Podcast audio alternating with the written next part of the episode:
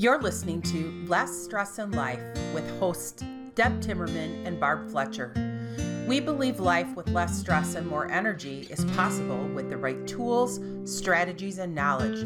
So we bring you real conversations around the stress of relationships, money, and the daily hassles of life with guests that will inspire, challenge, entertain, and motivate you to take action.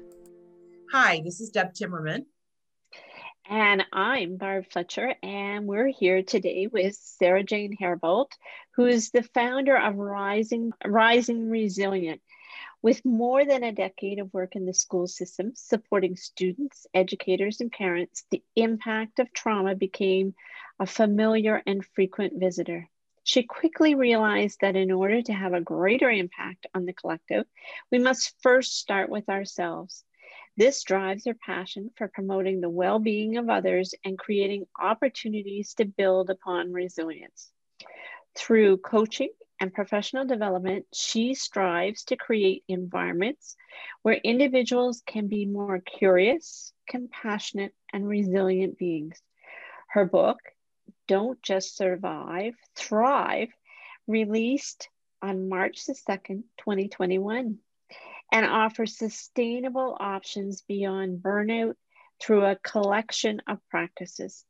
Originally from the snowy mountains of Wyoming, she made her way to West Michigan and shares life with her partner and their three greatest teachers, their children. Mm-hmm. Welcome, Sarah Jane. for having me. I'm so grateful to be here with you both. So that was the fancy introduction tell us about yourself in real terms. In real terms. right now I'm a tired mama. no, um, I think, you know, my I am uh, someone who, you know, started my career in education, and that's really rooted in this lifelong um, habit I've had of just being very curious and very eager to learn and share what I'm learning with other people. So that took me down a path of, you know, starting my career in education. And that career allowed for me to fill a variety of roles everything from substitute teacher and paraprofessional to classroom teacher and a district coordinator, where I had the privilege to mentor other teachers, provide professional development, and work alongside students pre K through 12th grade. So I feel like in the time of my career, I covered a lot of ground and had a lot of different moments of seeing how education was playing out. And I think, uh, you know, at the uh, in the middle of all of that, I also became um, a mother to um, to my three children, all of whom came to me through adoption, and um, and again that that curiosity was a, a key um, component to how I was showing up in my role as a parent, um, trying to better understand my children, better understand their needs, um, what direction we need to be moving in as a family. And so that that led to us making some pretty significant changes as a as a family uh, and brought us to a completely new state and community and um, place that we weren't necessarily quite familiar with before landing here. So, yeah, I, I think the the interesting piece I'll just touch on real quickly that when I was pursuing and digging deeper for answers um, regarding things that were coming up in my role as a parent, I started to see the the crossover and how applicable they were to what I was doing in my professional role, right? So what was supportive and and informational that uh, that provided greater understanding and context in my personal life also started becoming really pivotal and transformative in my professional life. Uh, and so I just started to ask this question of like, I can't, you know, I can't be the only person who, who's dealing with this personally and professionally. And there's so much overlap here. It's worth acknowledging the integration and interconnectedness of these things and how they um, have an impact not just on me, but on my kids, my students, my colleagues. And so that's really what started to shift and pivot um, the direction that I started focusing on with with my career and even my personal life. So, as you describe that, being someone with a trauma informed background, I'm kind of filling in the pieces here mm-hmm. that you're speaking about the life that your children had before you became their mother, how traumatic that was, and what the consequences or sequelae that happened once they became to your family and how that showed up for them in school. Is that correct?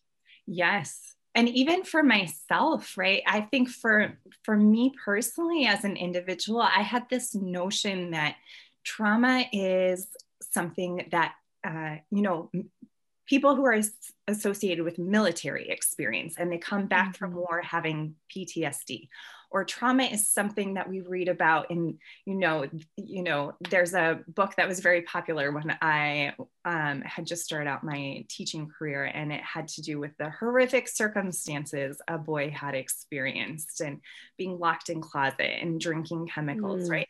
And i thought oh that's not me. So what i've gone through surely cannot be trauma uh, and mm-hmm. even to a certain extent, my kids, right? Like their stories didn't have certain components. So I thought, well, trauma can't be something they've experienced. This is this is not necessarily that because the understanding of trauma was still mm-hmm. quite young, right? When I'm just talking like 10, 12 years ago. Mm-hmm. Uh, and so as time started to carry on, I just kept thinking, like, yes, there's grief here, and yes, there's pain and loss, but it feels deeper. And, and so just digging and digging, and yes, going to trainings and listening to other experts in the field and learning this information about how to better approach my kids, I also started to realize, like, oh, I kind of need to approach some of that for myself as well in that very connective, compassionate uh, way that builds a sense of empowerment and gives back agency. And then all of that started to transfer again into the classroom, right? Realizing like, if I'm advocating for my kids and I'm going to their teachers again and again and again saying, hey, this this particular situation might come across as defiance and disrespect. Really, it's an overwhelm of emotion and stress response that is then creating this perception for him in the classroom. So, can we like talk through how to maybe back up a few steps and provide support? And oftentimes in those conversations, I sat across from adults who, very similar to me, had no awareness or understanding. Mm of how this is you know how this manifests in the world around us but but more importantly how it manifests within ourselves and how then we talked about this you know if if we aren't acknowledging what's happening within ourselves we can't really be conscious about how we're responding to what's going on around us if we're not even naming or building awareness of it right you could put a pause there, but if you don't have awareness of it, it's not going to really do you much good, right? So, in your book, you break it down into three sections. And the first part of the book is about the state of education mm. today. Yeah. Share with us a little bit about your research and findings. I know you did a lot of research on uh, digging, but you also have personal experience yeah. for how a little bit how that works in the classroom. Can you share that with our listeners? Yeah.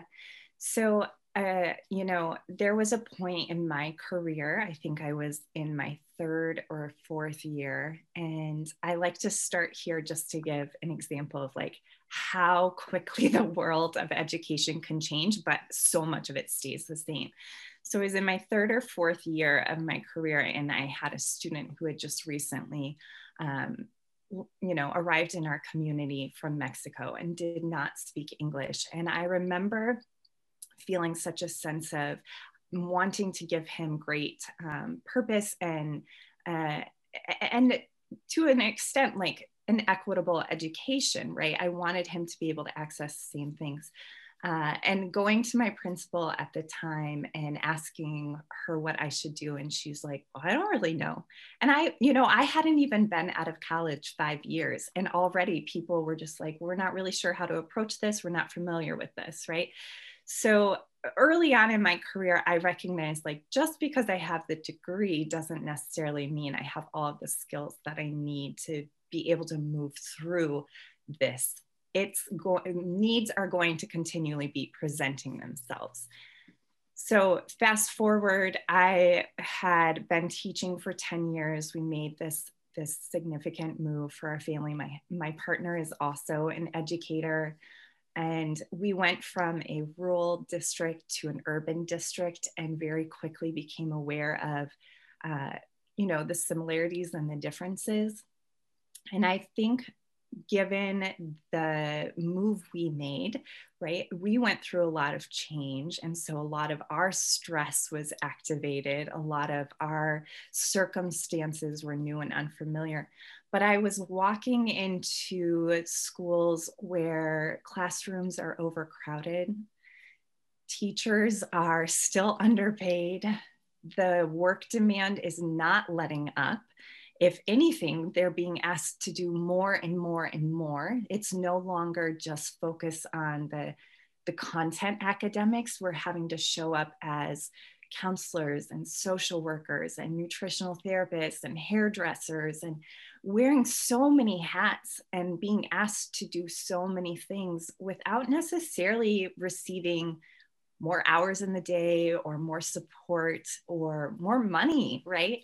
Uh, and I saw firsthand what this expectation did to me as an as a professional right? I've really prided myself on being a good educator and having strong relationships with my students and offering engaging lessons. And as my family grew and our needs shifted and changed i realized i had to start reconciling either neglecting my family or neglecting my career because I couldn't be all things to all people.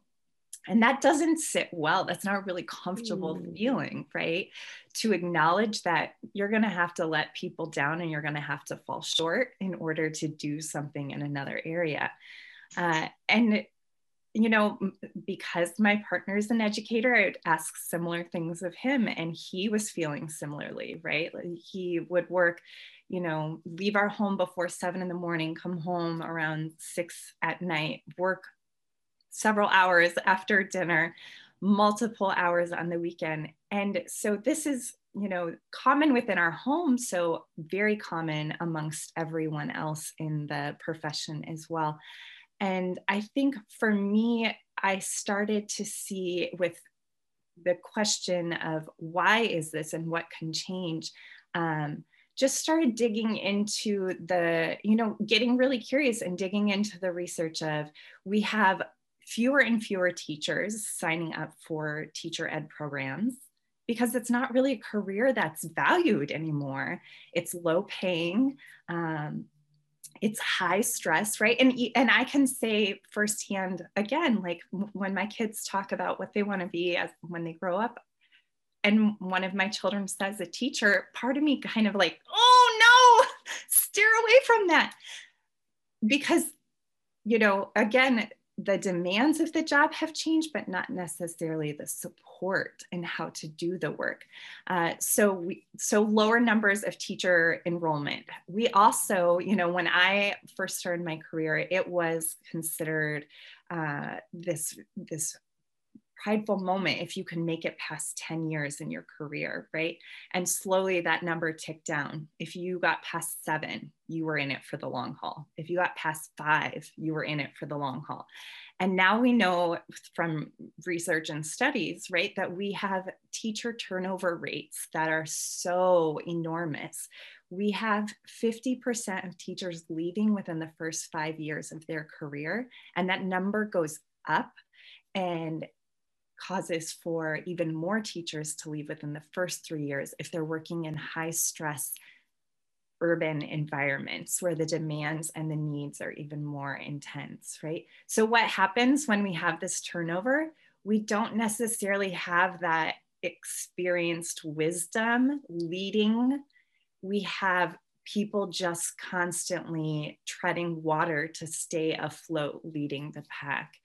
Uh, and also, you know, stress levels are really high uh, among educators. And when we think about emotions being contagious, right? Our joy is contagious, our stress is contagious.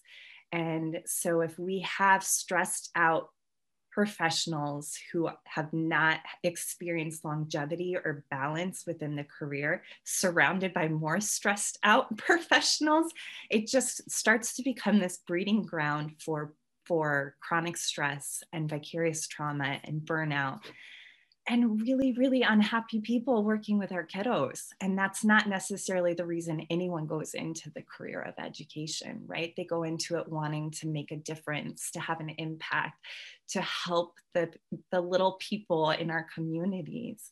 Uh, so the why for why they start this job is often not the reason why they walk away from the job, right? They walk away because of the demands and stress and that they just you know they feel like they're on this endless hamster wheel. So.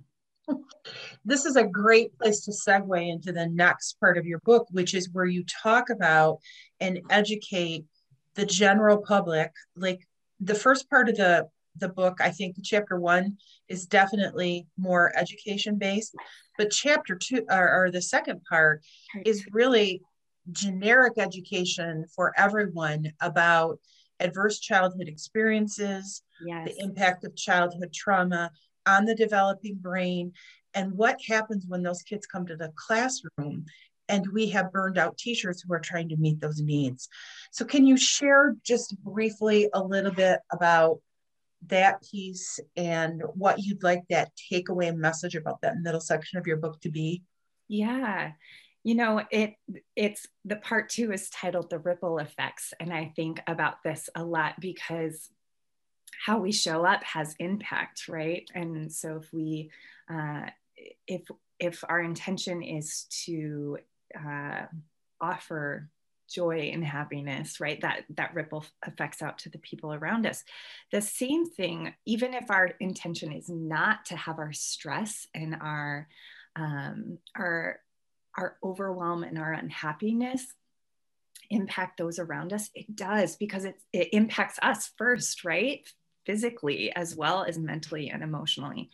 Uh, and I think for a long time, in the conversations that I've had and the people that I've sat across from, there started to be this very common narrative being told of like, well, it's got to be me. Something's wrong with me that I can't figure out how to work 70 hours a week and be happy or to get everything done. Right. And so the common narrative was, it's it's a defect within me as a human being when really it's not necessarily that you're broken as a human being it's that the the way in which we're experiencing the stress of our job is having an impact. And so acknowledging and naming that burnout is even a possibility for doing a job that leads to you being a caregiver a nurturer of other human beings and you know that's not necessarily a badge of honor we want to wear. Like yeah i had to leave my job because i got burned out. So for me it started with like okay if worst case scenario is i have an adult who's experiencing vicarious trauma compassion fatigue and burnout i want to back up and i want to figure out what's coming before that right? And and also what's in control for them as a human to focus on because we can't change the state of education unless we go into policy, right? And we can't necessarily change um, what our kids are walking into the classroom with.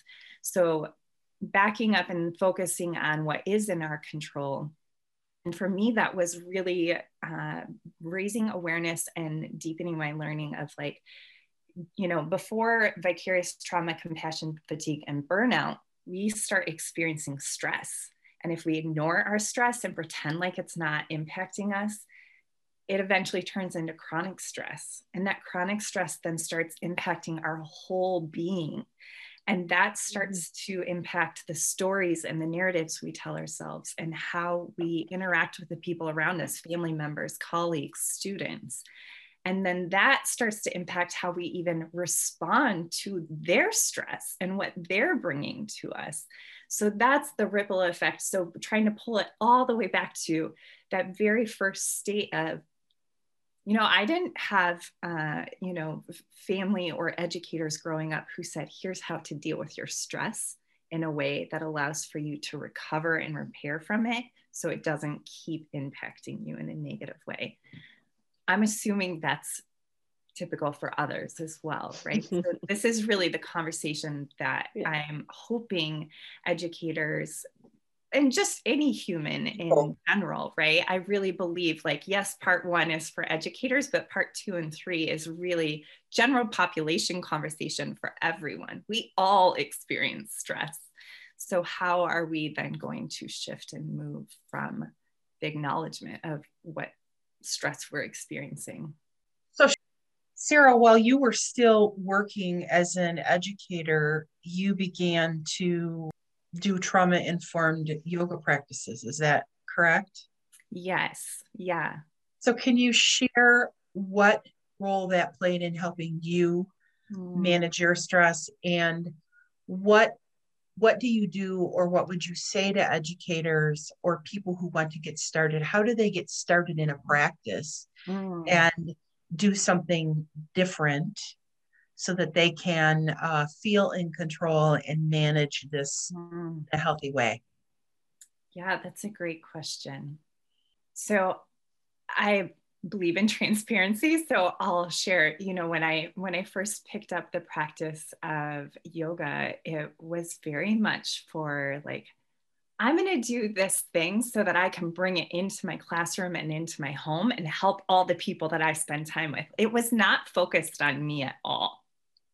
So I, you know, I started uh, a yoga practice very, very early in my my career, and then later on, again, uh, pursued a trauma informed training, and the integration of how you know I, I had a lot of knowledge of trauma that really stayed within my head knowledge. I didn't necessarily um, experience it in a way where it was integrated throughout my whole body. But even then it was like oh i'm gonna i'm gonna do this so that i can help the people that i'm spending time with. I'm not really focusing on um, how it would impact me. And very quickly i started to recognize that even with the best of intentions and the deepest hopes to offer this to people that I've really loved and cared about, uh, that its biggest impact would come after I started to let myself mm-hmm. saturate mm. in this work, right? Uh, and so for me, it really started almost reintroducing me to myself and remembering what it feels like to breathe in a certain way or to move my body in a certain way because I'm choosing to, not because I'm reacting, not because I'm being forced to respond in a very, you know, uh, contained manner, so to speak.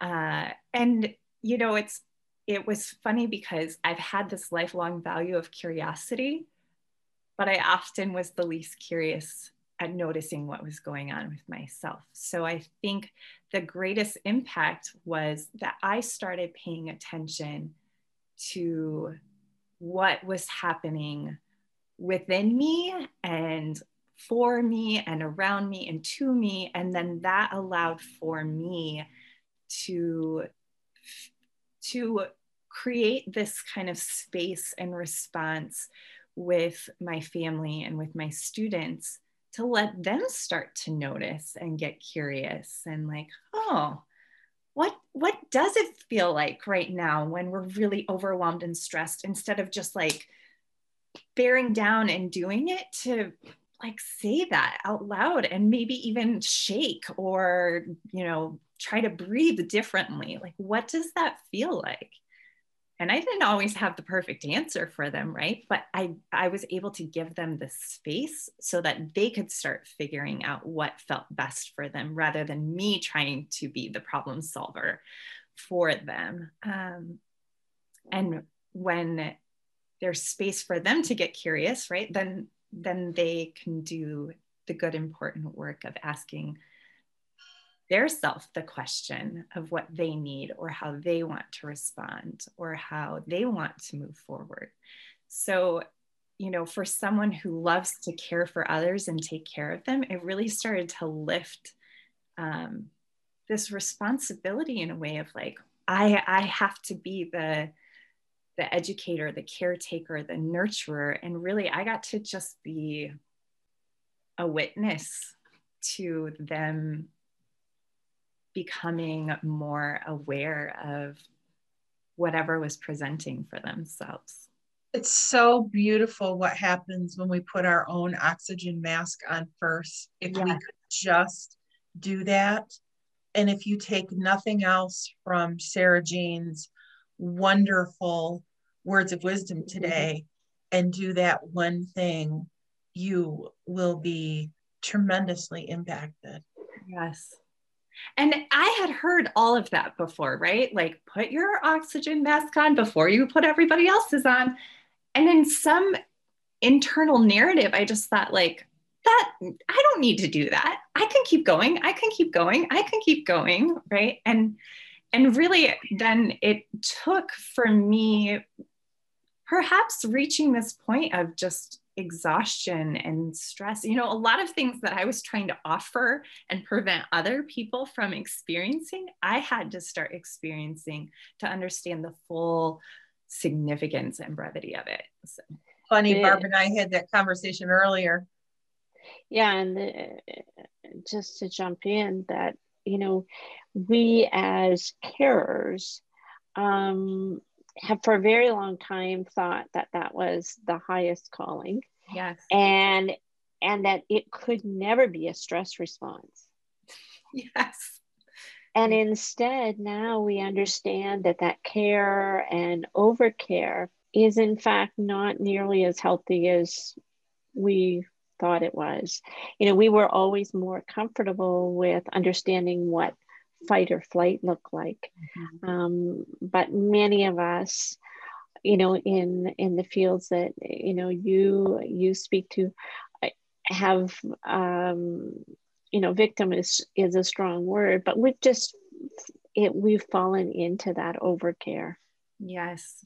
Absolutely. And that's also what's amplified in those careers, right? Like this is this is a narrative that I think gets promoted and ends up mm-hmm. feeding that unhealthy mentality, right? The teacher who's a good teacher is the one who's on every committee and shows up early and stays mm-hmm. late and comes in on weekends and mm-hmm. grades papers at her son's orchestra concert and you know brings in other people into the home and those are admirable right and it demonstrates qualities of someone working hard and being really dedicated.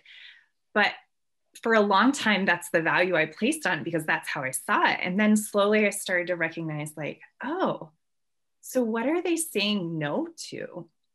And who are they saying no to? And what's being sacrificed in order for them to show up in this way? Um, and that's what I that's different for every human, right? But for a long time the perception was like that's what's held up that's what a highly effective teacher looks like is someone who has no life beyond teaching. I absolutely adore that your generation um, has said that's not going to work anymore because the boomers um, you know we we didn't question it. We just held on to it and mm. and kept walking through it. And and ultimately many people as they age forward um, are experiencing the consequences mm-hmm. of that choice and so for people like you to say there's got to be a better way i'm i'm thrilled mm. yeah I, I i think you know I don't want to negate the hardship of the pandemic and the disruption that it caused for so many, and mm. how so many, even a year later, are still experiencing deep loss and extreme grief.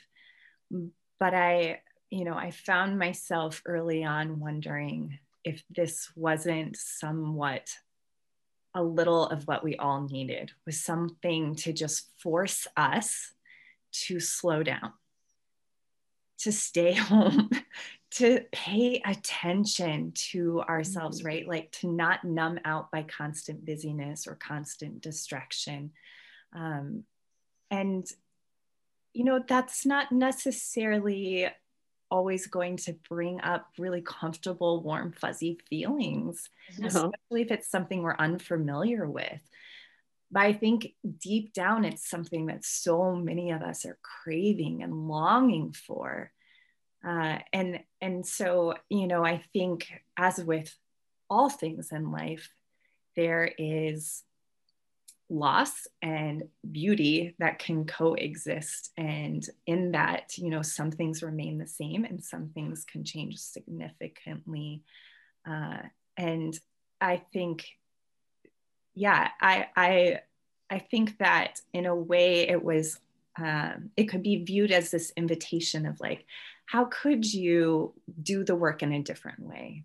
How could you move through your day that feels a little slower or prioritizes more connection or rhythms that allow for you to connect to nature, to uh, the people you're living with in more meaningful ways, right? I, I'm I'm I'm still curious of like what practices are we going to carry forward? Years from now, my kids are going to look back on this as being a really significant time in their life. And I don't want them to say it was without hardship, but what practices from this time will my kids still be practicing present day when they recall mm. this, this moment? And will they be ones that help sustain them?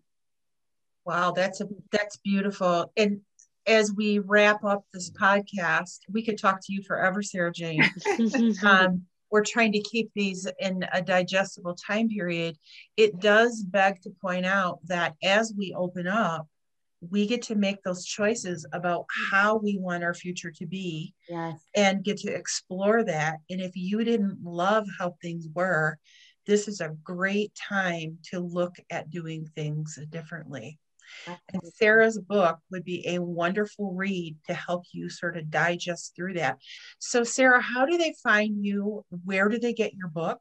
Mm, yeah, great questions. Uh, so, I have my website, risingresilient.org, and that gives a little overview of different services I provide. Uh, a little bit about the book as well. And then on there actually is information about where the book can be ordered. It's accessible wherever books are sold. Uh, so whether that's your favorite local bookstore or Barnes and Noble or Amazon. Uh, and then, yeah, just ways to interact. I'm also on Instagram at rising.resilient. So thank you so much for joining us today. We wish you all the success uh, in the world with your book. And so glad the world is getting to hear your voice and your experience mm-hmm. and hopefully be able to make different and better decisions as mm-hmm. they their lifestyle going forward. Thank you. Yes. Thank you SaraJane. And know that your children are blessed to have you in their life. Thank you. I appreciate that I mm-hmm. appreciate that. And I appreciate the time you've offered me and your willingness to expand the conversation on how we can make those choices to move forward differently. I think that's a really empowering place to invite people into. So, thank you both for the work you're doing. Less stress in life is possible. If you're new to this kind of thinking and would like to explore what's possible for you, we'd love to connect. You can reach us through our website at lessstressinlife.com. That's lessstressinlife.com.